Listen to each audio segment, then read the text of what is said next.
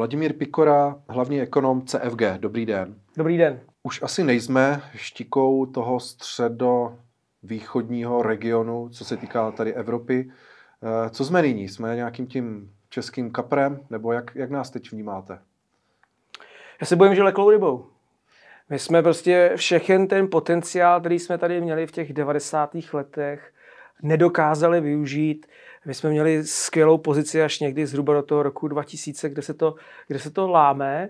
Tehdy to ještě vypadá jako nadějně, protože ty okolo nás ještě pořádně nejsou rozjetý. Polsko není rozjetý, Slovensko má ohromné problémy. A tak si to ještě možná tak jako nepřipouštím, ale já si myslím, že ten problém začíná někde kolem toho roku 2000. Eh, Potom se to začíná trošičku jako nadechovat, protože před tím rokem 2007 celá planeta jede, tak my jedeme taky a vidíme tady nějaký významný zahraniční investice, tak se jako tak rozdecháváme, zdá se, že to dáme, že budeme furt tou jedničkou a po té krizi jsme se už prostě nenadechli. Jo, tam najednou zjišťujeme, že nám začíná ujíždět vlak, my si to stále nepřipouštíme a teď to vidíme, teď to vidíme na, na, na plný čáře. Vlastně ta válka na Ukrajině odkryla všechny ty naše bolístky. Už nelze jako se vymlouvat na to, či ono, prostě tam ty bolístky jsou. Bolístkou číslo jedna je to, že máme velmi energeticky náročný průmysl. To je prostě něco, něco, s čím neumíme pracovat, neumíme to rychle změnit. A kromě toho, že do toho eh, tlačí to, že eh, nám zdražily energie kvůli té válce, tak vedle toho jsme si do toho pustili z Německa i Green Deal, kdy najednou tady máme drahé emisní povolenky a najednou se začíná ukazovat, že prostě některá odvětví sem nepatří už. A politici stále nenašli sílu k tomu, aby otevřeně a férově řekli, že skládny skončily, že ocelárny skončily, železárny skončily. A místo toho jako malují na zeď nějakou naději. A tou nadějí je, my vám dáme dotace. Jenomže jak dlouho tady budou peníze na dotace? To je možná řešení pro stávající vládu, možná i pro tu následující, ale prostě dlouhodobě to není řešením. Jako představa, že tady budeme 10-15 let někoho dotovat, kdo prostě tady už nemá co dělat, je nesmyslná. Takže my bychom se naopak měli, my, my bychom měli připravit balíček na reformu průmyslu, tak aby to co nejméně bolelo, ale prostě řekli si, hele, vy končíte, vy taky končíte, vy jste energeticky moc náročný a my tady připravíme nějaký takový, jako, jako, jako, jako záchranou síť, aby ten pád nebyl tak prudký, tak rychlej, tak bolestný, ale prostě končíte. Eh, to se, to se, nedá, to se nedá změnit. Nicméně tohleto, na to nikdo nemá eh, odvahu to z politiků říct. A tak jako mlžej a já čekám, že přijde jedno jeden politik, který bude extrémně nepopulárně, ten to řekne nahlas. Hmm. No dobře, a jak, jak byste si to představil? Průmysl energeticky náročný je, to víme. My tady máme nějakou historii, už eh, bych řekl více než třeba i 200 let v některých oblastech, ale tak to nejde jen tak z ničeho nic. Jo? To trvá, ti politici samozřejmě eh, mají to funkční období, takže... Tak, tak. Je to problém v tom, že nám to trvá. Hmm. Nám trvá každý stavební povolení strašně dlouho, jsme v tom rekordmani. Azii to netrvá. Azie přišla s tím, že má novou automobilku na elektromobily, která se stala eh, hodnotnější v letošním roce na burze nežli BMW a Mercedes dohromady a přitom má za sebou šestiletou historii. Že nové firmy, a my tady prostě v Evropě a v Čechách zvlášť postrádáme takový ten, takovou tu sílu, tu energii a říct tak, teďka založíme na zelený louce novou firmu a bude to běžet. No postrádáme ji proto, protože vám do toho skočí neustále nějaký, nějaká byrokracie, že to vlastně jako nelze. Nelze postavit ten barák, nelze provozovat tady, tu, tady tuhle síť, nelze zase něco jiného. Zaměstnance musíte zaměstnat v nějakém systému, ne v nějakým jiným, který byste potřeboval. Prostě neustále se hledá, proč to nejde, místo toho, aby se hledalo, proč to jde. A vždycky to, vždycky to končí tím, no jo, ale ono z Bruselu nebo něco. Ale pak si řeknete, třeba u té digitalizace, kde my tak strašně vázneme, říkáte, ale eh, Estonsko je taky v, Eurozo, v Evropské unii, tam mají ty samé regulace jako my, takže my nemůžeme říkat, že za to může, za to může Evropa. Najde se v Evropě jeden stát, který to nějakým způsobem překonal. Ty dvou ostatní to nepřekonali. A evidentně to je složitý, evidentně to je komplikovaný. Ale když se chce, tak, ten, tak se to dá nějakým způsobem vyřešit. A já prostě postrádám u většiny Evropy nějaký ten drive, aby se to, aby se to vyřešilo. Zatím to tomhle tom například fungují jenom ty Estonci. A bude to i v dalších odvětvích, takže to můžeme mít tady tuhle tu automobilku z Ázie, z, z Větnamu jo, konkrétně. A našli bychom dal, další, další firmy, které prostě se rozjedou a fungují krásně. Třeba teďka máme, vidíme, jak skvétá farmaceutický průmysl v Dánsku. Prostě neuvěřitelný, co dánové dokázali. Taky jsou v Evropě, taky to dokážou, ale zase je zajímavý, jeden stát z těch, eh, těch několika desítek, kterých tam je, a najednou prostě vidíme, že to jde, ale většina to nedá. A takže je potřeba nějakým způsobem, aby ten stát to podpořil, že samotný to prostředí, který tady samo vzniká od sebe přirozeně, eh, to nevytvoří. Že je potřeba nějakého politika, který to bude tlačit ještě eh, enormněji, výrazněji. A my tady zrovna u té digitalizace jsme před volbama slyšeli silné řeči o tom, jak to Piráti dokážou, co všechno posunou a podobně. A my vidíme, že na tom pracují, ale ten posun, ten výkon nevidíme. Hmm.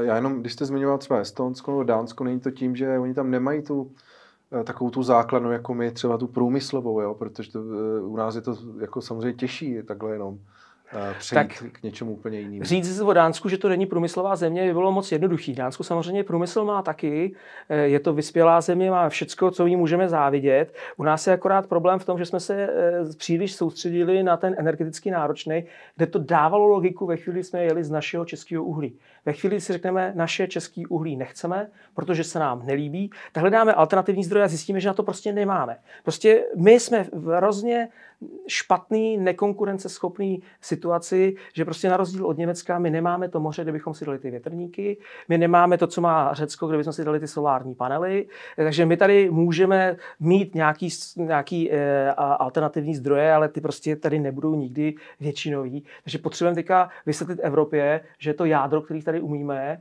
by mělo být taky považovaný za zelený, což jako se úplně všichni na to netvářejí.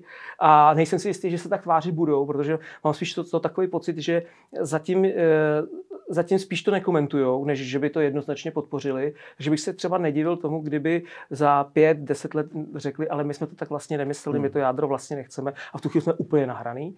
A my prostě potřebujeme najít úplně něco, něco jiného. Zdá se, že třeba umíme dělat software. Jo, podívejte se, máme tady několik softwarových firm, které pronikly na zahraniční trhy, na zahraniční burzy, jsou úspěšní, tak to je třeba jedno z odvětví, kde bychom se mohli, na který bychom se mohli soustředit. Ale zase vidíte takové ty věci, jako že je hrozně málo tady škol, které se věnují eh, věnují těm, tomu programování. Eh, máme třeba v Praze jedno gymnázium, který je specializovaný IT. Proč jedno? To je naše budoucnost. Jo, my do budoucna nebudeme potřebovat tolik průmyslovek, jako jich tady teďka máme, ale budeme potřebovat takovýhle IT, IT zaměřené školy. Jo? Takže a z průmyslovky jo, ale IT a, hmm. a podobně. Potřebujeme tímhle tím směrem se vydat. Ehm, já jsem se chtěl ještě zeptat na ty okolní země. Ehm, on se, už je to takový kliše, se dává za příklad Polsko, ale dálnice a podobně, nechci to opakovat, ale jak si stojíme teda tady, když se podíváme kolem sebe, protože vždycky jsme i začátku 90. let nebo v 90. letech byli považováni za takový ten, eh, ten stát, který eh, je vlastně z toho regionu nechci nejlepší, ale nej, nejprogresivnější. Ale řekněte to no. otevřeně, byli jsme nejlepší, ty statistiky byly Takže takový, byli jsme. A my jsme byli nejlepší a teď nám všude ujel vlak, což podle mě je jeden z důvodů, o kterém se zase nemluví, protože na to nejsou jako takový tvrdý data, je, že já si myslím, že evropské dotace u nás byly rozkradeny. Jo? Hmm. V jiných zemích, v jiných zemích eh, se určitě kradlo taky, ale myslím si, že ne tak. A myslím, že to souviselo všechno s tím, kolik jsme měli operačních programů, jak to bylo nepřehledný, kde všude bylo možno čerpat, že jsme stavili, eh, stavili eh, rozhledny v údolí a podobně. Na, naprostý nesmysly, hlavně, že se čerpalo. Takže naše ekonomika se změnila z, z, z tržní na dotační, no a dotační ekonomika ta z definice nemůže fungovat. Takže my jsme se tady vystavili mnoho zbytečností, promrhali jsme energii, čas, peníze, ty dálnice jsme mohli mít taky. Mohli jsme je mít lepší než Poláci, protože jsme měli daleko lepší výchozí základnu. Prostě jsme to nedali. Já si myslím, že prostě na tom se pár lidí v této republice neskutečným způsobem napakovalo. Hmm. Um. Já se chci vrátit, nebo respektive trošku přiblížit současnosti. Máme tady uh, Fialovou vládu, předtím byla uh, Babišová, obě dvě vlády, řekněme, tu výchozí pozici neměli úplně jednoduchou, ať už to byl covid, ať už je to válka na Ukrajině. Jak byste jako uh, zhodnotil ty, tyhle vlády, které si asi my většinou tak nejvíc pamatujeme, protože to ještě není tak dávno, samozřejmě Fialová ještě neskončila, ale Jak byste se podíval na to, jak se vyrovnávají nebo vyrovnali s těmi krizemi, které je postihly? Řekl se to krásně. Ono se to dneska uh, takhle často ne, nedává. Dává se, že tady je jenom jeden, jeden ten problém a to válka na Ukrajině. Vedle toho ten covid byl podle mě srovnatelný problém. Jsme měli ten ohromnou paniku tady. A, takže obě dvě ty vlády měly velmi složitou uh, situaci. A z mého pohledu, ačkoliv v televiz, před, tele, před televizními kamerami se ty politici tváří, jak jsou dramaticky odlišní, tak výsledek jejich politiky je velmi podobný. Jo, my když se podíváme na veřejné finance, tak vidíme, že prostě veřejné finance, eh, ty deficity státních rozpočtů jsou šílený, katastrofální. A jak jeden bude ukazovat na druhého, že jako to měl o trošku lepší než ten druhý. Prostě oba dva ty týmy měli špatné veřejné finance. Musíme si to hmm. přiznat. Eh, teďka slyšíme o tom, co se dělá pro to, aby se to zlepšilo. Zní to super a pak když vidíme ten výsledek, že teda na letošní rok je ten deficit naplánovaný minus 295 a na ten příští rok byl minus 252, No kurník, já si myslím, že drtivá většina společnosti očekávala, že to bude podstatně lepší, když se tady o tom bavíme rok. Co všechno tam nebude, nakonec, nakonec to nějakých 40 miliard. To vůbec nemění trajektorii těch veřejných financí, to je prostě stále stejně špatný. A můžeme se dívat na mnoho dalších, na mnoho dalších věcí. A je zajímavé, jak prostě i, i, voliči se mezi sebou na těch sociálních sítích perou a jedni se tváří jako dobří a druhý jako špatní a obráceně. A ten výsledek je hrozně podobný. Já bych si představoval, že třeba důchodová reforma bude reformou, ale tohle to je jenom úprava některých parametrů a podobně. Takže tady vlastně žádný velký kroky eh, nevidím. Ale můžeme to, můžeme to omlouvat tím, že jedna vláda se dva roky zabývala covidem, což bylo něco, co si nikdo neumí představit, druhá, druhá měla energetickou krizi, válku na Ukrajině, co si neumím představit. A teďka možná se do toho ještě rozhoří válka na Blízkém východě, což může být ještě větší katastrofa než všechno dohromady. Takže eh, eh, ty, ty problémy tady jasně jsou, nemají tu situaci snadnou ale mě jako občana zajímá, kam se posunu já a já se s nima neposouvám. Mě hrozně mrzí, když se podívám na Evropu, podívám se na Spojené státy, tak před nějakými deseti lety se mluvilo o Lisabonské smlouvě, jak doběhneme USA. Dneska už se ani o nějakém dobíhání USA nemluví. Dneska už hmm. prostě budeme rádi, že budeme dechat. A, e, a e, teďka zaostáváme na všech, na, na, na všech úrovních, který vidíme. Všude zaostáváme, což podle mě všude má stejný jmenovatel a to je ohromná ohromná byrokracie, eh, ohromný nesmysly, ať už jsou zelený nebo jiný, který všechny přicházejí z Evropského parlamentu a prostě celá Evropa je musí implementovat někdo trošku víc, někdo trošku méně, ale prostě jdeme tím letím směrem, aby bychom se měli teďka před těma evropskýma volbama chytnout za nos a říct si, chceme tohle, dokážeme tohle, nechceme to nějakým způsobem změnit, nechceme to upravit. Třeba teďka tady máme, jako první se budeme honosit tím, že budeme regulovat umělou inteligenci. No tak to je přesně to, co nepotřebujeme. Ono sice tady se dá strašit, čím, co všechno může umělá inteligence dělat, jak nás všechno jak může zaskočit a ovlivnit negativně a podobně. Ale když to neudělají Spojené státy, když to neudělá Čína, co to znamená? Oni budou mít technologickou výhodu, oni budou daleko rychleji produkovat věci, které my prostě nebudeme si jako troufat objevovat, hmm. protože nám to přijde neetický, nebezpečný a já nevím jaký. Ale potom, až přijde na lámání chleba, tak to, že to bylo zpočátku neetický ne, ne, ne, nějaký, eh, bude úplně jedno, my prostě zaostaneme na všech frontách. Hmm se chci vrátit k tomu deficitu. Eh, s tím deficitem samozřejmě souvisí ty výdaje, které jsou enormní té vlády. Eh, teď tady nedávno byla stávka, eh, která teď se můžeme bavit o tom, jestli byla opravdu úspěšná nebo nebyla, něco jiného, jak to vidíme v médiích a tu, tu skutečnost, ale pravda je, že ty lidé chtěli, chtějí více peněz, vláda se ty dohodla se, se, s, s lékaři. Můžou si Moje otázka je taková spíš nějaké jako etického, morálního charakteru, jestli, eh, jestli ti lidé mají právo na to žádat o zvýšení, řekněme, těch svých platů právě vzhledem k tomu, co se děje, kdybychom spíš asi měli šetřit nebo ty peníze vynakládat možná efektivněji nevím, ale ptám se, jo, jako je to správná cesta uh, prostě slibovat těm to je, hrozně, to je hrozně složitý, jo? protože učitelé jako takový mají dobrý platy. Jako říct o někom, kdo má 103% průměrného platu, že má špatný plat eh, a to má dva měsíce prázdnin, to prostě to je nefér, jako tvrdit, že by učitel tom. Když mi ale zase řekne někdo, že, eh, že ten zbývající personál ve škole jede na minimální mzdu, tak hmm. to evidentně není fér, prostě minimální mzda měla být nějaká výjimečná a ne, že na to pojede, že na to pojede třetina školy. To je prostě, to je prostě šílený. Takže tady se podle mě vláda pokusila rozdělit ty zaměstnance ve školství na dvě sorty. Jedna, která je pedagogická a ta se bude mít dobře a ta druhá ne. Eh, samozřejmě ve chvíli, kdy ta když nebudou ty, ty nepedagogičtí pracovníci, tak to bude mít problém pro ty učitele taky. Takže to není žádná výhoda. Takže rozumný učitel eh, pochopil, že je rozumný postavit se i za ty kuchařky a další. Mm-hmm. A e, šli do toho do, dohromady, čemu, čemu rozumím. Ale když si vezmeme školství jako celek a podívám se na to makroekonomickými čísly, tak pro mě, co je důležitý, je, že z nějakého větší, většího nadledu, z nějaké větší trajektory do toho školství versus HDP, aby jsme měli jako reální čísla, tak vidíme, e, vidíme neustále větší a větší přítok peněz. Jo, my jsme byli někde na 4%, pak jsme šli k 5% a e, ty peníze, které tečou do školství, jsou opravdu velký. Podle mě jsou akorát špatně využitý. Že prostě bylo by potřeba je využít nějakým způsobem efektivněji. Proč? Protože když si uděláme takovýto mezinárodní srovnání PISA, tak z něj zjistíme, že naše děti nic neumějí. A že co je nejhorší, je, že čím víc tlačíme peněz do školství, tím toho umějí méně.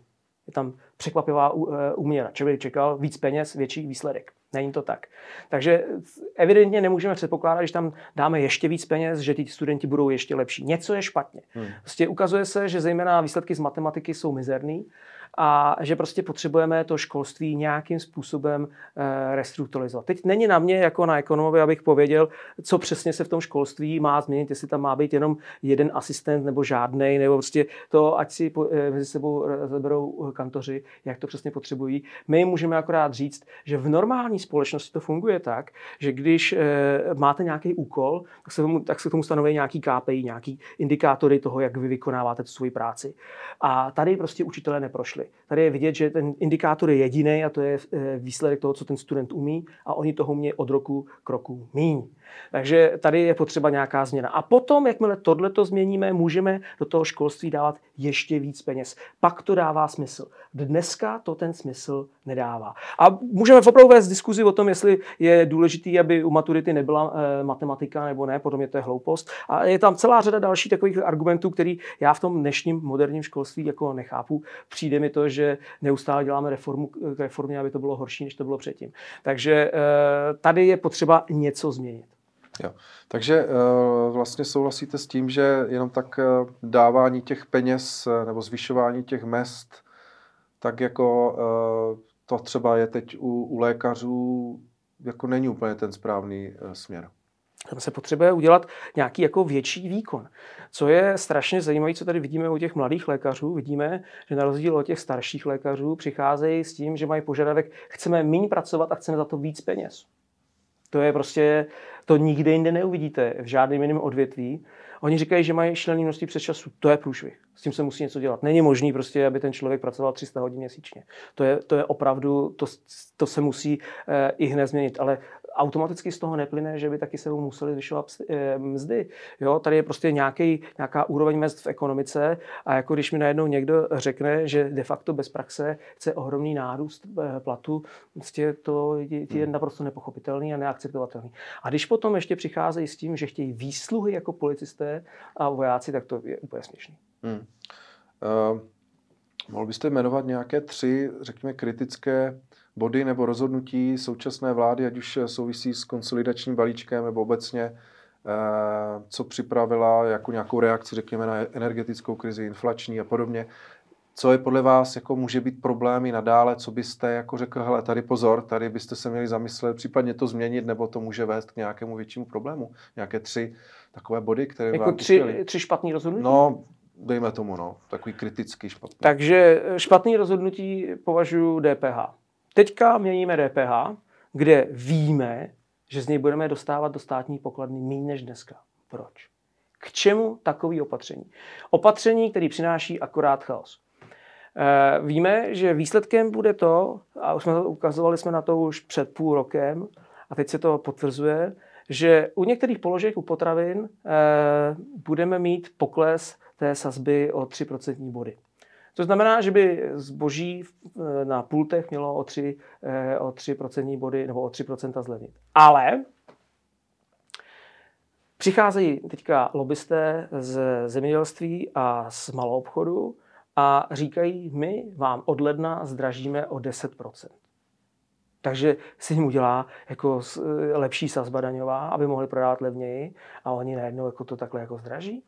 A přijdou s tím, že to je kvůli energiím, to je kvůli já nevím čemu, eh, prostě problémy, které mají obecně všichni. Takže jako rozumím, že, že tam nějaký přecenění třeba bude, ale najednou takhle, takhle výrazný a teďka s ním přicházejí všichni hromadně. To je hrozně, hrozně zvláštní.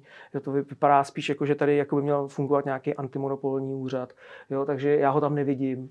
E, a můžeme se teďka diskutovat o tom, jestli to je důvod tomu nebo ne. Prostě je to složitý problém. V každém případě tady, my tady, vláda tady mění DPH, mění proto, aby získala méně peněz, naopak, aby místo toho, aby získala, získala víc peněz a ve svém výsledku přispěje akorát vyšší inflaci. Takže to je třeba jedno z prvních opatření, kterými teďka e, na první první dobrou napadá, který si myslím, že se rozhodně dělat nemělo. A myslím, že takových opatření, opatření je víc. To vlastně nelze říct, že to opatření jako je automaticky předem myšlený špatně. To ono to vlastně bylo myšlený dobře. Že jo? Ale eh, ten výsledek, výsledek je, že to dopadne tak jako vždycky. Hmm. Když jste zmiňoval ty potraviny eh, v rámci toho DPH, Vidíte to teda problém, respektive chápete ty argumenty těch potravinářů nebo těch výrobců nebo těch, málo, těch obchodníků, kteří teda budou zdražovat. Chápete ty argumenty? Nebo, nebo... Ne, to je hrozně legrační. Včera jsem se díval na jeden politický diskuzní pořad, kde byli zástupci jak eh, potravinářů, tak eh, teda jako zemědělců, tak obchodníků. A v zásadě celou tu zhruba 20-minutovou diskuzi bych mohl schrnout do eh, dvou hlavních komentářů, a to je, potraviny budeme mít drahý, dokud nebudeme mít vyšší dotace. To je jako jeden šílený argument. A druhý argument je, na rozdíl od Německa tady máme hodně, eh, hodně obchodů a proto máme drahé potraviny. Jinými slovy, máme tu moc velkou konkurenci, potřebujeme ji menší. Jo, přitom všichni víme, že už teďka je malá. Takže jako argumenty těchto dvou stran jsou jako naprosto úsměvný, dělají si snad z, voličů srandu, nebo i e, z, těch, z těch diváků televize a spotřebitelů, kteří tam chodí nakupovat. Já to prostě jednoznačně tohleto nemůžu, nemůžu e, vzít jako argument. Pro mě je klíčový makroekonomicky to, že vidím, že ceny v Německu jsou vyšší než u nás. Přitom teda obráceně, jsou, eh, jsou nižší než u nás a přitom Němci mají trojnásobný plat v průměru nežli Češi. Jo, to by mělo být přesně obráceně. Mají vysoké mzdy, tím pádem si můžou dovolit tu vysokou cenu a budou mít vyšší ceny než Češi. Ale to, že u nás to máme obráceně, že chudí Češi mají vyšší ceny než, než bohatí Němci, to je prostě absolutně zvrácený. To nedává logiku. Takže je to takový trošku nějaký podvod na ty spotřebitele, jakože chtějí využít nebo tu sílu, kterou mají a to je to, co bych chtěl, aby zkoumal antimonopolní úřad. To je přesně otázka na něj. A opravdu to tak vypadá. Měl by se s tím někdo poprat a říct to nahlas. Ale já mám pocit, že některé úřady vidíme akorát v té kolonce státního rozpočtu, kde to stojí x milionů a já potom nevidím žádný efekt toho úřadu a ptám se, jestli by zrovna ten úřad nebyl tím pravým na škrtnutí. Protože pro mě to jsou vyhozené peníze. Hmm. Uh, vy jste, jak jste zmiňoval deficit uh jak je to teda s tím deficitem?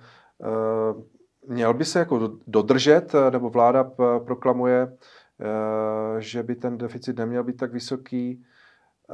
Jak, jak to jako vnímáte? Je to v pořádku, nebo může vůbec ta vláda ještě víc do toho jako seknout, aby jej ještě víc snížila? Zase ta situace je prostě jako složitá, ty náklady asi jsou vyšší v různých oblastech. Je to jako reálné? Rozhodně to reálný je, akorát to je velmi nepopulární, protože bude potřeba e, škrtat. Nebo někteří levicoví ekonomové vidějí naději v tom, že eh, zvýší daně a výsledkem bude lepší státní rozpočet. Já si myslím, že z vyšších daní akorát pomalejší hospodářský růst a z toho je, z toho je, mizer, z toho je mizerný výběr daní.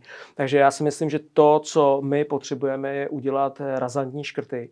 A já tady vidím takovou tu snahu, víte, skrývat věci, aby nebyly na první pohled vidět. Máme tady mraky mimo rozpočtových fondů, kde prostě tady jsou peníze a ono to třeba nejsou velké částky, ale těch fondů je zase hrozně moc takže to nás čítá, tak eh, si myslím, že bychom dokázali plus různé výjimky, eh, plus různé dotace do průmyslu a podobně eh, seškrtat velmi snadno 150 miliard a nemuseli bychom dělat žádný zvyšování daní a podobně, nemuseli bychom nikomu sahat na sociální dávky a podobně, jenom prostě by někteří lidé byli odříznuti od penězovodu. Ale protože u nás vlastně v tuto chvíli už nejsme ani tržní ekonomika, jsme dotační ekonomika a ještě lobistická ekonomika, tak si prostě mnozí vylobovali, že prostě oni jsou neustále připojeni na ty penězovody a neustále čerpají, mají na to různé dotace a různé příležitosti a to je to, co přesně potřebujeme uříznout. Jenomže to znamená, že by se mělo řezat jako vehementně a to potom zasáhne kde koho, když řeknu, že třeba nebude tolik peněz na sport. Hmm. A najednou lidi mi řeknou, ale sport musí být. A samozřejmě, že je milion argumentů, proč bychom měli podporovat školáky ve sportu a měli stavět nový, eh, nový zařízení pro sport. Tomu já rozumím, ale prostě na to nemáme. Hmm. Eh, já nechci, aby jsme jenom eh, kritizovali nebo aby jsme to jeli tady v té negativní vlně. Někteří ekonomové tvrdí, že ten příští rok bude lepší, že ta inflace se skrotí, Um, I ty uh, různé agentury, jako je Moody's, nám prostě odhadují nějaké zajímavé výsledky hospodářské, tak uh, Pojďte, pojďte mi říct něco jako pozitivního. Ať to, ať... to je jenom otázka, Když budete klást otázky, které povedou pozitivním odpovědím, tak budou pozitivní odpovědi. Ty jste našel krásný téma, kterým se můžeme bavit. Opravdu příští rok vypadá, že bude lepší než ten rok 23. Uh, Ovšem, abych zase nebyl až tak úplně optimistický, tak postupně v čase se ta, ty dobré výhledy, ta dobrá čísla, která padají z různých mezinárodních eh, organizací, eh, tak se postupně lehce zhoršují, ale furt zůstávají dobrá. A o co jde? Jde o to, že rok 2024 by měl přinést podstatně nižší inflaci. Inflace tady bude, ceny nebudou klesat, budou stále růst, ale zatímco v loni v lednu rostly skoro 18% tak je dost pravděpodobné, že, eh, že v lednu roku 2024 budou někde v intervalu 3-4% což je úžasný výsledek, ohromný zlepšení, můžeme si tleskat, dokázali jsme to.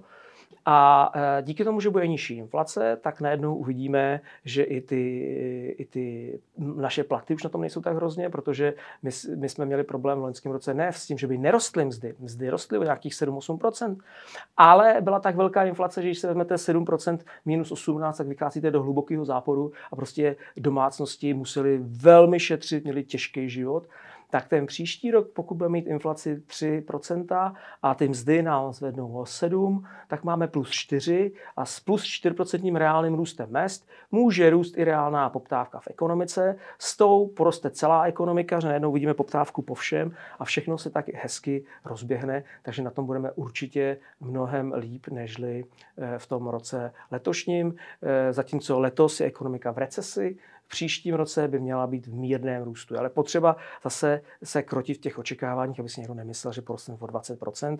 Ten příští rok ministerstvo financí očekává 1,9, nicméně před pár měsíci očekávalo ještě 2,3. Já očekávám, že ještě přijde několik revizí, aby jsme se potom proškrtali někam k jednomu procentu. Takže proste ekonomika zhruba o 1%, možná o trošičku víc, což je dobrý číslo proti tomu eh, letošnímu číslu, ale skutečně dobré číslo mělo přijít až v roce 25 za předpokladu, že tam nepřijde nějaký takový ten globální průšvih typu prostě válka na Tajvanu nebo něco podobného, hmm. ale za předpokladu, že se nic takového nestane, tak máme našlápnuto k tomu, abychom skrze ten solidní rok 24 jsme se dostali k pěknému roku 25. Hmm. Takže to vidíte optimisticky, ten eh, další vývoj eh, toho českého hospodářství eh, Spíše teda pozitivně než negativně. Ta ekonomika má dlouhodobě takovou tendenci se vracet eh, do nějaké rovnováhy. No a to by se postupně mělo začít projevovat i v té české ekonomice. Takže vlastně vláda ty nejbližší roky bude mít trošku snadnější. Nicméně z toho většího nadhledu, jak jsme si to řekli, eh, zaostáváme, jsme tou leklou rybou a je potřeba si něco dělat a to je prostě práce nejenom pro tuhle tu vládu, pro příští, ale i pro tu předpříští. A to zůstává problémem neustále a bude to potřeba řešit. Dobře, eh, to byl Vladimír Pikora, hlavní ekonom CFG. Děkuji za rozhovor. Já vám taky děkuji.